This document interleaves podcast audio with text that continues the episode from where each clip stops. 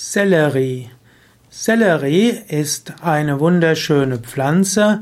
Sellerie ist ein Gemüse. Sellerie ist sowohl ein Wurzelgemüse als auch ein Blattgemüse. Sellerie kann unterschieden werden als Knollensellerie und Stangensellerie.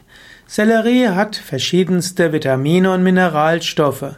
Staudensellerie, auch Stangensellerie bezeichnet, hat verschiedene Carotinoide, die die Zellen vor freien Radikalen schützen.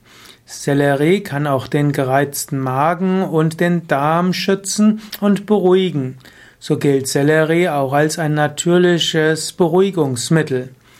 Knollensellerie hat nur sehr wenig Kalorien. Knollensellerie wird auch gerne ins Gemüse gegeben, ebenso wie Staudensellerie. Staudensellerie ist zum Beispiel vor allem in Amerika bekannt. Der Knollensellerie ist in Deutschland beliebter.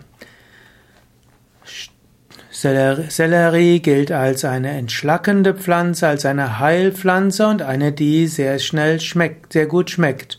Lange Zeit wurde Sellerie hauptsächlich als blasses Suppengemüse verwendet. Man kann aber als Rohkostsnack einfach Sellerie zu sich nehmen. So kann Sellerie auch helfen, Appetit äh, zu senken, zum Beispiel wenn du Gewicht abnehmen willst. Statt ein Stück Schokolade zu essen, ist einfach ein Stück Stangensellerie. Stangensellerie beruhigt den Hunger und gibt sofort neues Prana und neue Energie. Sellerie ist eine uralte Heilpflanze. Sie wurde in der Naturheilkunde schon vor einigen Jahrtausenden verwendet. Sellerie ist insbesondere gut bei rheumatischen Beschwerden und Bluthochdruck. In die alten Ägypten gab es eine große große Wertschätzung für den sogenannten Wildsellerie und in Ägypten wurde Wildsellerie um 1200 vor Christus nachgewiesenermaßen als Heilpflanze gegen rheumatische Beschwerden verwendet.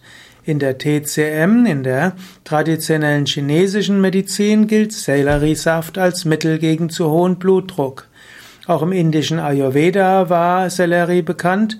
Dort wurde Sellerie eingesetzt bei Verdauungsstörungen und auch bei neurologischen Erkrankungen.